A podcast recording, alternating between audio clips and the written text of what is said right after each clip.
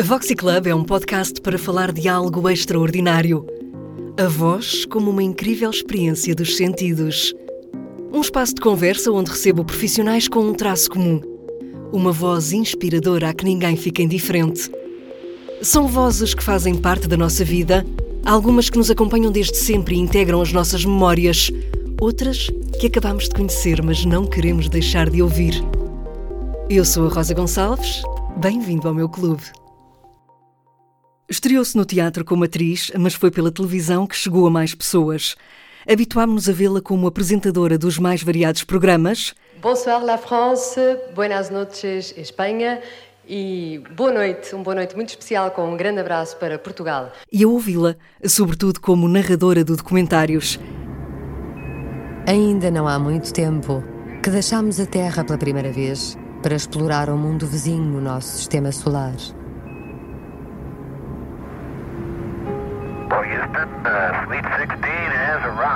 E até como voz institucional do canal Odisseia.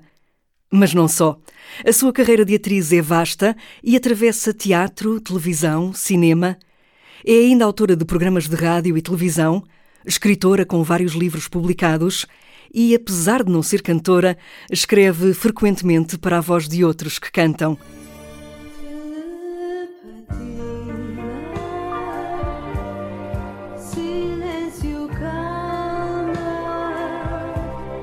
A minha convidada de hoje é Ana Zanatti. Ana, muito obrigada por ter aceitado o meu convite. De nada, eu aqui agradeço. Vamos passar aqui um bocadinho juntas a conversar. Vai ser bom. Vai ser certamente. Ana, com esta voz extraordinária, em que momento é que sentiu que a sua voz era um ativo na sua carreira? Eu acho que uh, senti isso desde muito cedo, ainda antes de ainda antes de entrar para o Conservatório Nacional uh, para fazer o curso de, de teatro. Antes disso, eu já tinha feito algumas uh, gravações, uh, quer em folhetins da emissora nacional, quer também para o Instituto Superior de Línguas e Audiovisuais, eu penso que era assim que se chamava, convidada por uma grande, grande professora que eu tive no Liceu Pedro Nunes, a doutora Maria Emília Marques, onde gravei aí, nesse instituto, diversas aulas um, e textos em francês, porque eram quando se começou com a, com a telescola e com esse género de, de enfim, novo, novos, novos sistemas de, de aprendizagem. Uh, era eu e o José Nuno Martins. O José Nuno também uh, estava, também me acompanhou. Outra nessa, voz extraordinária. Nessa, exatamente. Uh, depois, eu penso que de forma intuitiva, fui percebendo a importância de, de ter uma voz e uma, de uma dicção claras, não é? Depois, mais tarde, no conservatório, é claro que aprendemos técnicas de colocação de, de, de voz, o que é muito, obviamente, muito importante, sobretudo para o teatro, onde naquela altura em que eu comecei a fazer teatro, não havia microfones nem nada disso, portanto, nós não tínhamos nada que nos ajudasse nesse, nesse campo, não é? Tinham que ter a voz e eh, saber projetá-la. Saber projetá-la, não é? Para o fundo da sala sem, sem esforçarmos uh, para não enrouquecermos ou para a voz não sair distorcida, não é? Aqui o segredo uh, está basicamente na respiração. Uh, saber respirar é a melhor forma de saber falar ou cantar, não é? Uh, basta nós estarmos tensos uh, para que haja uma espécie de um, de um estrangulamento uh, que não permite que a voz saia com aquela fluidez que é necessária. No fundo, é uma, é uma manutenção que nós todos temos de, de fazer, nós que trabalhamos com a voz. E, e, quando eu digo que trabalhamos com a voz, não, só, não, não digo que são só os atores ou os locutores, mas também os professores, as pessoas que têm de falar muito eh, dirigir-se a uma plateia, quer seja de público ou alunos, não é? Porque os alunos são o público dos professores, também precisam, deveriam fazer um, uh, eh, aulas de, de voz. Portanto, nós temos de investir ao longo do nosso percurso profissional uh, fazendo periodicamente aulas de voz e eu uh, tive de fazer uh, em determinadas alturas uh, algumas aulas, bastantes aulas, porque ou porque começava a, a ter rouquidões sucessivas, era a minha voz que estava mal colocada ou era eu que estava demasiado tensa também. Uhum. Era isso por acaso que eu lhe ia perguntar, se, se esse treino foi um treino inicial e se depois com, eh, com o hábito e com, as, eh, com a prática regular, se esse treino deixa de ser necessário ou se sentiu ao longo da vida, como já disse que sim, a necessidade de voltar uh, ao treino de voz? Sim, é evidente que nós aprendemos técnicas e, e, e sabemos fazê-las sozinhos, não é? Mas é diferente quando temos um professor connosco uh, a corrigir e a insistir em determinados campos. Não? É? Eu acho que é sempre um outro olhar e um olhar de alguém que só faz aquilo é sempre diferente do que estarmos sozinhos a fazer esse trabalho. É certamente mais, mais eficaz, não é? Com certeza, sim, sim, sim. Ana, nós vimos lá ter sucesso em teatro, em cinema, em televisão. Uh, tem algum meio favorito? Ou... Eu também fiz rádio. E rádio também, tem toda a razão. Fiz, e rádio ainda, também. Ainda fiz rádio, não durante muito tempo, mas fiz. Ainda fiz um com o Henrique Mendes, um, a Maria João Aguiar e o Júlio Isidro, que também entrava nesse programa durante uns dois ou três anos. Depois o João David nos convidou-me para fazer um programa. Uh, que ele já tinha, até já tinha título para ele, chamava-se Um Toque de Classe, e fui lá no Rádio Clube Português durante também uns dois anos. Esse era só eu, com músicas que eu escolhia, e era um programa que passava à noite. Foi, deu-me deu bastante prazer fazer esse, esse programa.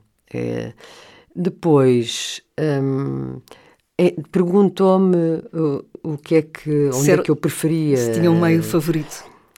Olha, o meu coração pede-me teatro. Uh, no entanto, eu fiz muito mais televisão do que teatro. Uh, e, e porquê? Uh, eu tenho problemas sérios de, de ansiedade. E o que é que me acontece? Foi acontecendo com o tempo, foi aumentando gradualmente, que eu antes das, estreia, das estreias, esse, esse estado de ansiedade foi-se ampliando. e e foi-se ampliando de tal maneira que eu deixei de aceitar convites, porque uh, eu ficava tão uh, perturbada e tão, uh, tão sim, tão, tão ansiosa. tão ansiosa, um, já um mês antes das estreias, que, que retirava-me saúde um, e, e eu acabei por ter de, de fazer escolhas e dizer não, eu não posso continuar assim, porque foi uma coisa que foi gradual, não foi, eh, eu acho que inicialmente não tinha tanto, enervava-me, como, enfim, muitos de nós nos enervamos, eh, mas, mas não a este ponto. Eh, isto não é caso único, há mais atores que têm, que sofrem deste problema, mas é muito. É, é a fobia é muito, do palco? Fobia. É, ou é algo diferente? Não, é, não sei, é uma, dá uma insegurança, um medo que a coisa corra mal, uh, sei lá. Nessa altura tudo vê-se tudo negro, não é? E, portanto, uh, mas eu também gosto muito de fazer cinema, uh, mas onde eu me sinto mais à vontade uh, e menos tensa, digamos, é na, te na televisão, apesar do stress que o ritmo das gravações em televisão uh, implica, não é? Porque nos cria muito stress, uh, sobretudo a gravação das telenovelas. Uh, nas séries não, não tanto, porque há mais tempo, há um tempo para cuidar de outra forma, mas nas telenovelas o ritmo é alucinante e isso cria-nos algum stress. É evidente que nós depois nos habituamos. São Mas muitas é um horas desafio. de gravação, São muitas horas muitas de gravação, cenas por dia, por vezes. Muitas cenas por dia. E pronto, é, é um trabalho exigente, claro. Que trabalho é que mais a marcou até hoje, Ana? O que é que recorda assim da sua carreira com mais prazer? Talvez uh, uma peça uh, uh, que eu traduzi há muitos anos, uma peça da Isabelle Huppert, que que depois que eu traduzi e uh, com a Zita Duarte, eu gostava muito da Zita, de trabalhar com ela, éramos muito amigas, uh, formámos uma companhia e fizemos essa peça uh, que se chama A Verdadeira História de Jack o Estripador. nessa altura nós até pedimos um subsídio Penso que nessa altura, lembro-me que foi o David Mourão Ferreira que nos concedeu esse subsídio, penso que ele era secretário de Estado da Cultura na altura. e tivemos um pequeno subsídio. o Carlos Avilias ensinou a peça e nós decidimos fazer. Era uma peça um bocadinho fora do habitual e decidimos fazê-la à às 11 da noite ou às 10 da noite, já não me lembro, no Cinema Quarteto. Também era uma coisa que não se tinha feito ainda, era teatro nas salas. Um espaço de cinema. O, espaço, o cinema era, o, o quarteto era um espaço muito íntimo, se, não sei se se lembra. Eu lembro-me perfeitamente, ainda tive a oportunidade de lá ver muito cinema. Muito bem, e trazia, tinha sempre muito bom cinema, tinha uma corrente público muito especial. Uh, era o Pedro Bandeira que estava à frente de, do quarteto. E, e, foi lá que estreámos a, a, a, peça. Foi muito, foi um trabalho muito desafiador. Uh, deu, enfim, muito, muito que falar, uh, mas foi, mas correu-nos muito bem.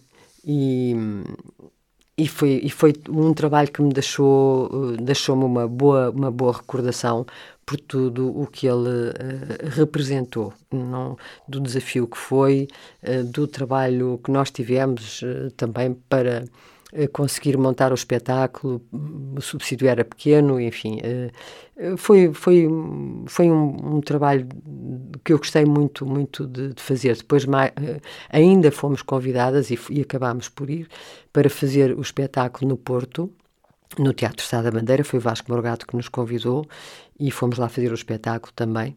Uh, e esse talvez fosse, uh, enfim, o, o, trabalho em teatro para mim mais, mais marcante, embora tivesse tido outros, o Ecos, uh, enfim, por, cada um por ser, todos eles foram importantes no fundo se formos ver, não é? Mas, mas há sempre uns que nos marcam mais e que nos dizem mais e este foi mais, saiu, saiu mais todo ele de, de mim e da Zita, não é? Foi uma coisa pensada por nós, trabalhada por nós eh, e, portanto, tem um significado especial. No cinema, eh, talvez O Lugar do Morto eh, tenha sido o filme que mais, enfim, me marcou.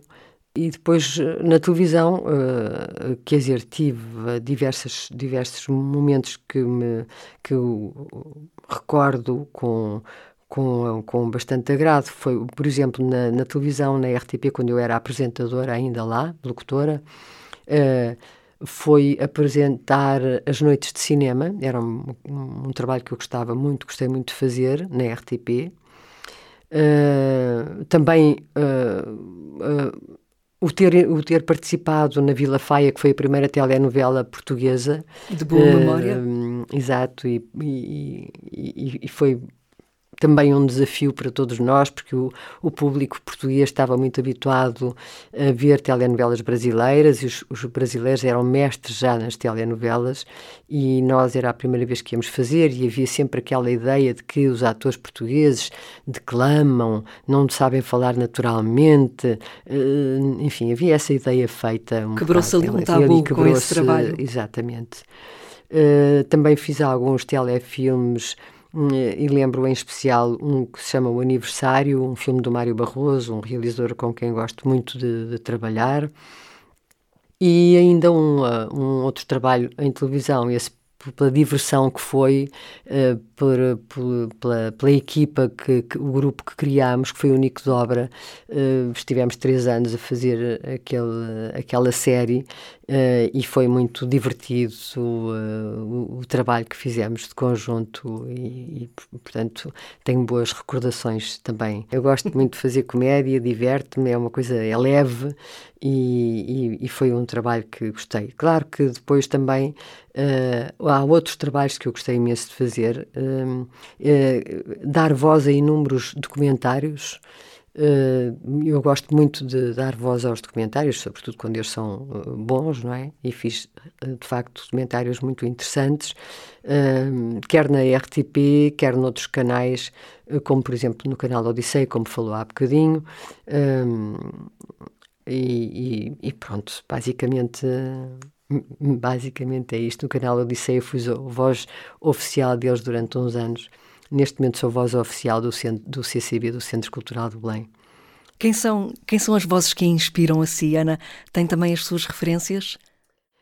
Bem, vozes que me inspiram tem havido sempre muitas, mas há, há, algumas que eu não esqueço, não é? Há algumas que são vozes que já só estão na nossa memória e na minha estão sempre muito, muito presentes. Uh, são vozes de pessoas que eu admirei pelo seu trabalho e algumas delas como pessoas. O, digo, uh, em, o caso da Alice Cruz, que foi um, minha colega, um, uma amiga Uh, e, e, alguém com quem aprendi imenso. De uma, ela era de uma grande generosidade e tenho muita pena de falar nela no passado. Tenho muita pena que a Alice não esteja ainda entre nós. Um, tinha uma voz também especial um, e, e, uh, e foi para mim marcante a voz de uma outra grande profissional, a Maria Leonor. A maior parte das pessoas mais novas nem sabem sequer quem era a Maria Leonor, mas as pessoas da minha geração e, e possivelmente da sua também saberão. Ainda nos lembramos uh, da Maria Leonor, da Maria sim. Leonor. E ela tinha uma voz muito particular uh, e uma forma de estar também muito particular. E eu admirava também muito e, e, e tive a sorte de me dar ainda bastante com ela. Hum, curiosamente, do ex-marido da Maria Leonor, o Pedro Moutinho também tinha uma voz extraordinária. Eh, e eu também, era uma voz que eu também, é uma voz com muito carisma. Eh, e isto na, na, televisão. Ah, e ainda temos o Hiládio, que esse felizmente ainda está connosco e ainda bem presente. Parceiro e de muitas meu, apresentações. Meu parceiro de muitas apresentações e que tem uma voz muito bonita uh, e que também deu voz a muitos documentários e, e, portanto, essas talvez sejam as vozes. Depois, no teatro, a voz da Eunice, para mim, é uma voz incomparável, incomparável mesmo, uh, bem como a voz falada, não estou a falar cantada, porque essa é, enfim, não tem paralelo, a voz da Amália. A Amália tinha uma voz maravilhosa, uh, falada, Uh, tinha uma, uma, personalidade na voz, uh, tinha muita raça na voz, tinha chique na voz. E, e, e, portanto eu gostava muito, muito eh, de conversar com a Amália, porque me encantava ouvir uh, a toada dela. Além de que adorava ouvi-la cantar, evidentemente, claro. Está a ouvir Voxy Club. Ana é também escritora eu já tive a oportunidade e gosto de ler alguns dos seus livros, não todos ainda. A Ana é autora de romances, livros infantis, contos, poemas e até um ensaio, Sexo Inútil. Um, mas quando estava a preparar esta conversa consigo, fui pesquisar novamente os títulos da sua autoria e surpreendeu-me uma coisa. Hum, com a sua extraordinária voz e numa altura em que o áudio é tão importante e tão inclusivo, não encontrei nenhum livro seu em formato audiolivro. Como é que isso se explica?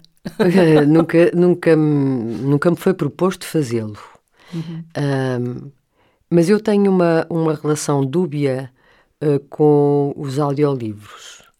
Uh, considero que eles são, de facto, extremamente úteis para, uh, para os invisuais, para quem tem dificuldades em ler. Um, mas para mim, um livro tem de ser manuseado, tem de ser lido e não escutado eu gosto do objeto livro, uh, gosto de mexer, gosto de ler e de reler uma frase, gosto de sublinhar, gosto de tomar notas, gosto de voltar a página para trás e para a frente. Há todo um, ritual na leitura de um livro uh, que me é imprescindível e que se perde, obviamente, quando estamos a ouvir alguém lê-lo. E depois há o silêncio. Um, o espaço para a imaginação, para a fantasia. Nós podemos imaginar a voz das personagens, ao passo que, quando estamos a ler um livro para alguém, já estamos a tornar mais, a reduzir todo o espaço da imaginação.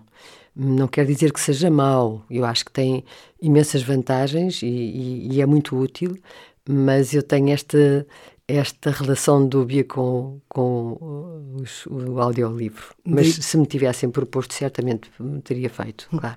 Mas daí que também não tenha sido uma proposta sua, não é? Não sentiu essa urgência? Ah, não, não, isso não. não. De pôr, eu, eu de pôr propor, a voz não, num livro? Não, não, não, isso não, de todo, de todo. Eu até preferia pôr a voz num livro de outra pessoa que não o meu, que não um livro meu. Ah, também gostava de ouvir, pode ser um livro de outra pessoa. Nesta sua faceta de autora, um, a Ana escreveu também já para muitas outras vozes. Um, quem não se lembra, por exemplo, do sucesso de Telepatia, cantado pela Lara Lee, mas, mas houve muitas outras músicas. Uh, cantores como Mafalda Sacchetti, Paulo de Carvalho, Carlos Zel, Dina, Lena D'Água, uh, Alexandra, FF, são alguns dos muitos que já cantaram uh, letras suas.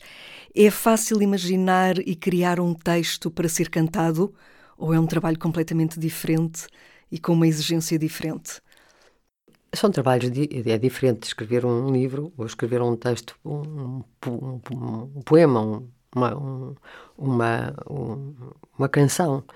Uh, eu gosto imenso de música e gosto uh, imenso do balanço que a música me traz uh, para a escrita. E gosto sempre do desafio, eu, eu, muito sinceramente gosto mais de escrever para músicas que já existem do que estar eu a escrever e depois o músico pôr uh, a música em cima da minha letra. Uh, prefiro, embora já tenha trabalhado das duas formas. Mas é um, é um trabalho que me diverte imenso fazer. Uh, é, é, um, é um desafio entrar naquele naquele balanço daquela música, no ritmo, uh, no que a música pretende dizer ou insinuar e depois uh, uh, pôr-lhe uma letra. É um, é, um, trabalho que me agrada imenso, que eu gosto imenso de fazer, tenho pena de não fazer mais. e sempre foi sempre com muita um, alegria que recebi esses, esses, esses convites. E um dos trabalhos mais desafiadores que tive nesse campo foi, aí já não era escrever a letra, mas de certa maneira era recriar uma letra, foi fazer as letras uh, em, em português para o uh, espetáculo Cabaret.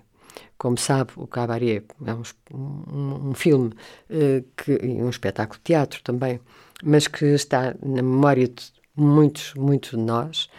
Aquelas canções cantadas pela Liza Minnelli uh, estão no nosso ouvido e fazer as letras em português, dar uma versão portuguesa uh, para aquelas letras, sem fugir àquilo que se está ali a dizer, uh, foi um trabalho muito desafiador e eu adorei fazê-lo. E não, não é um trabalho de, vamos lá, de criação inicial, mas de alguma forma é um trabalho de alguma criação também, porque tem que se fazer em português qualquer coisa que corresponda e que não é uma tradução literal, não pode ser de maneira nenhuma, porque senão a letra não cabe da música, não é? E, e foi um trabalho que me agradou também muito eh, fazer. Está a ouvir Voxy Club. A sua voz tem sido também uma voz de causas. Um, uhum. A Ana tem sido bastante ativa na defesa dos direitos humanos e dos animais, uh, dos direitos LGBT, até na desmistificação da, da homoparentalidade. Um, e, e, sobre isto há um livro seu, um livro infantil, Tio Dorico e as Mães Cegonha, que uhum, eu li uhum, recentemente uhum. e que é muito, muito curioso e que aborda precisamente este tema da homoparentalidade. Uh, mas, enfim, envolve-se em muitas outras causas, incluindo a conservação da natureza e a defesa do meio ambiente. Sentiu necessidade de usar a sua notoriedade para dar voz a quem por vezes não se consegue fazer ouvir? Sim, certamente. O facto de nós termos uma voz e uma imagem que chega a milhares de pessoas uh, serve para quê? Se nós não utilizarmos, não faz sentido, uh, se não para aproveitar essas circunstâncias, não é? E poder contribuir para a, as causas que nós abraçamos e que achamos que é importante defender. Enfim, eu acho que é importante defender muitas, não, tenho, não terei tempo para me dedicar a todas, mas, mas na medida do possível vou, vou fazendo alguma coisa, não é? Já no meu primeiro romance, Os Sinais do Medo, Uh, eu me foquei na gravidade dos conflitos um, pessoais e familiares que podem surgir um, quando a homossexualidade é encarada com, com preconceito, quer quer pelo próprio, quer pelas famílias, não é? é? Isto tem sido algo que tem trazido um enorme sofrimento a inúmeras pessoas. Uh, a muitas... mais é um sofrimento pessoal também. É? Exato, é? exato. Em, também às famílias, não é? Uh, por motivos diversos, quer por uh, crenças religiosas, o medo de ser rejeitado socialmente, um, o medo de perder o emprego, sei lá. Um, mais recentemente, Uh, e, portanto, isso foi em 2003, nesse primeiro romance que eu escrevi. Mais recentemente, uh, talvez há uns cinco anos ou seis, já não sei, quando escrevi O Sexo Inútil, aí foi, dediquei-me mais a fundo a essa problemática, porque me cruzei uh, acidentalmente com uma jovem que estava a viver um problema muito difícil de, de identificação com a sua sexualidade, com a sua orientação sexual, eh, um problema muito complicado com a familiar por, por, por ter uns pais muito homofóbicos. Um, e eu, a partir daí, dessa situação, uh, com essa jovem com quem uh, troquei inúmeros e-mails para tentar ajudá-la, a partir daí comecei a pensar em fazer um, um, livro e falei com muita gente aí, tive muitos depoimentos de pessoas uh, que tinham, umas delas, de muita dificuldade em, em, entender o porquê da sua orientação sexual e, portanto, não se aceitavam a si próprias. Uh, de muitas famílias também que tinham muita dificuldade em lidar com a orientação sexual dos filhos. Um, de, de pessoas que se, se, casais que se separaram porque um deles uh, em determinada altura do casamento não aguentou mais estar a ir contra aquilo que era a sua orientação sexual. Um, casos muito interessantes e, e, eu o que quis fazer com esse livro foi de alguma forma deixar um, um documento para memória futura porque estas coisas às vezes esquecem-se e, e do, que passaram e do que passam estas pessoas hum, para um, viverem de uma forma saudável, digna, de cabeça levantada, sem medos. Um, porque infelizmente estas coisas podem regredir, não é? Nós temos avançado, as leis têm andado para a frente, uh, têm vindo uh, a dar lugar às pessoas, aos, às pessoas que querem casar, aos homossexuais que pretendem casar, uh, a adoção, enfim, tudo isso são passos em frente. No entanto, as mentalidades demoram muito tempo a, a dar a volta uh, e um, as coisas podem regredir. Uh, não sabemos daqui por 20, 30, 40 anos se não vem um sistema qualquer político que uh, condena tudo isto e voltamos todos para trás uh, e voltamos a ser perseguidos. Uh, portanto, é sempre bom deixar um registro do que se passa, do que se passou, para que não se esqueça. Ana, em que é que está a trabalhar neste momento? Que projetos é que tem entre mãos? Eu, depois de ter lançado o meu último livro, o que se chama Gatos Mistérios Ronronantes. E que está esgotado, não uh, se encontra? Sim, o livro esgotou, de facto, uh, logo, uh, por diversos motivos. não se pôde fazer uma segunda edição. É um livro que sai muito caro à editora, porque é um livro com capa dura, é um livro com um papel especial, é um livro todo ele. Não há uma única página que não tenha ilustrações, além do texto. Um, e um, foi um livro que eu, para o fazer, tive de recorrer uh, ao, ao apoio uh, da Sociedade Portuguesa de Autores, um, do Centro Português de Serigrafia e ainda uh, da Gold Pet, que é uma empresa que vende uh, rações e outras coisas para animais. Portanto, recorri a esses três apoios para poder, a para a editora poder ter dinheiro para mandar fazer o, o livro. Uh, e, e, portanto, foi feito o livro, foi lançado uh, e ele esgotou-se muito rapidamente, logo nos primeiros dois meses ficou esgotado.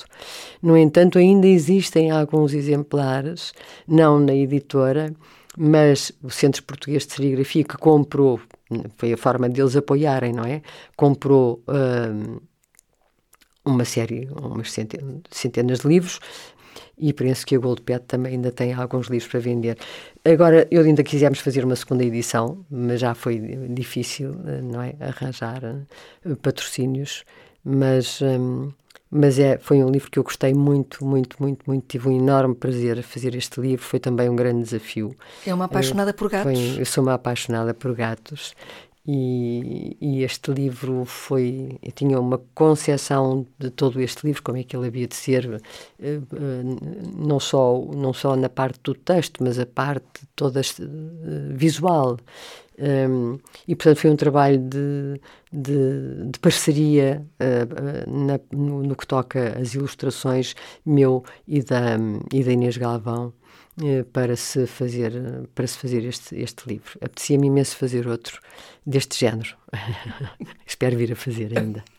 é o projeto em que está a pensar. Uh, esse também está na minha cabeça, embora eu tenha uma, uma compilação de poemas que escrevi e ando aqui hesitante a ver se os publico ou não, já há bastante tempo. Uh, e tenho ainda uma outra, um, um, outro projeto para um romance, mas que só tenho ainda apontamentos para isso, mais nada. Ficaremos à espera, ansiosos. Muito obrigada. Ana, sim. foi um gosto enorme conversar consigo. Um, e porque este é um, é um podcast para falar com vozes que nos inspiram, eu gosto sempre de terminar da mesma forma, que é pedir aos meus convidados que nos deixem ouvi-los. E pedir-lhe então se poderia ler um texto seu ou não que gostasse de partilhar connosco. Eu, uh, então, como já sabia que me ia pedir isso, uh, escolhi uh, dois pequenos textos do livro, deste, do último meu livro, do, do livro do, dos gatos, gatos, gatos mistérios ronronantes. E uh, o livro tem diversos capítulos uh, e é um livro que não é só sobre gatos, é sobre gatos, a história dos gatos, sempre a par da história do ser humano também e da forma como o ser humano foi uh, evoluindo e tratando também os animais ao longo dos tempos. Uh, no, no, capítulo das raças escrevi uh, este, este texto. Nariz grande ou achatado, cabelo liso ou frisado, pele branca, amarela, vermelha, tudo é motivo apontado para se classificar, dividir e separar o que deve estar ligado. Se a cor dos olhos é clara e a estatura mediana, se temos pelo comprido, pelo ralo ou ondulado, o que importa é como se ama, seja ele gato ou pessoa, qualquer ser de alma animado. Por classes, género e cor, e ainda padrão estético, se foram criando os pilares das escalas sociais, ponto de vista doente, diabético, para muitos já caquético, que tem transformado o mundo num palco de lutas mortais. Gato persa, birmanês, mulher índia, homem chinês, bobtail americano, gato de rua, homem cigano, amarelos asiáticos, Todos sentem, todos amam, todos sonham e reclamam que não se enfatizem diferenças, porque a eleição de raças corrói o bem-estar comum pela calada, como as traças. Muito obrigada. Pode ler o segundo. então está bem. Este este, eh, este texto, eh, curto texto que eu vos vou ler, é de um, um capítulo dedicado ao gato preto eh, e às superstições, onde falo das chamadas bruxas que foram queimadas nas fogueiras, algumas juntamente com os seus gatos na Idade Média também podia ser agora em alguns países. Uh, mulheres que foram acusadas de heresia, de bruxaria, uh, muitas por terem conhecimentos de filosofia, de astronomia, de matemáticas, etc. Então eu escrevi este texto. Bruxas velhas, narigudas, encarquilhadas, sisudas, dão terríveis gargalhadas. Riem de quê, estas loucas? Talvez da ignorância e do medo que os homens têm de tudo o que esconde um segredo, do que os mistérios encerram. Por isso eles, vivas, as enterram. Bruxas são magas extravagantes, farrapilhas mal roupidas, montadas nas suas vassouras saltitantes, voadoras. São gênios brilhantes, insubmissos, lançadoras de feitiços, senhoras dos seus aduncos narizes, rainhas do oculto, guerreiras, cientistas, atrizes, julgadas e condenadas por insensíveis juízes. Bruxas, belas, malucas, despenteadas, desgrenhadas, almas sábias, perseguidas, maltratadas. Bruxas são mulheres de sempre, destemidas, de ideias ousadas, que os homens perseguem porque as querem mansas nos seus lares de fadas. Uma vez mais, muito obrigada, Ana Zanatti. Muito obrigada também. Voxy Club.